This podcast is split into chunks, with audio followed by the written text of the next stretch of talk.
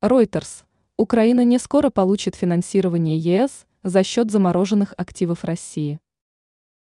Украина не скоро получит финансирование Европейского Союза за счет замороженных российских активов. Об этом сообщает агентство Reuters, ссылаясь на источники.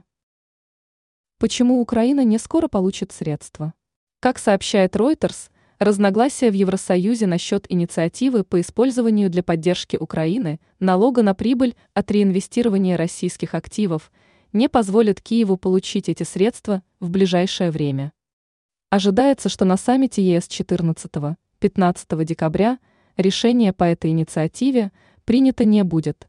Лидеры стран сообщества поручат правительствам доработать ее. По информации агентства, несогласие с текущим предложением высказали Германия, Франция и Бельгия.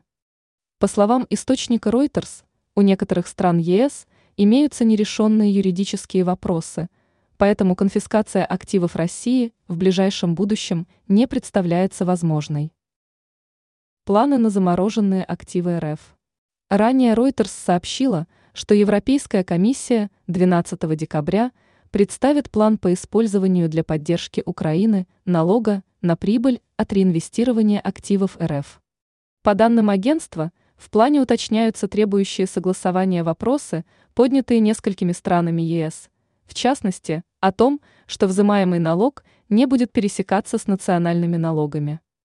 Утверждение этого плана 12 декабря позволит вынести его на обсуждение на саммите ЕС.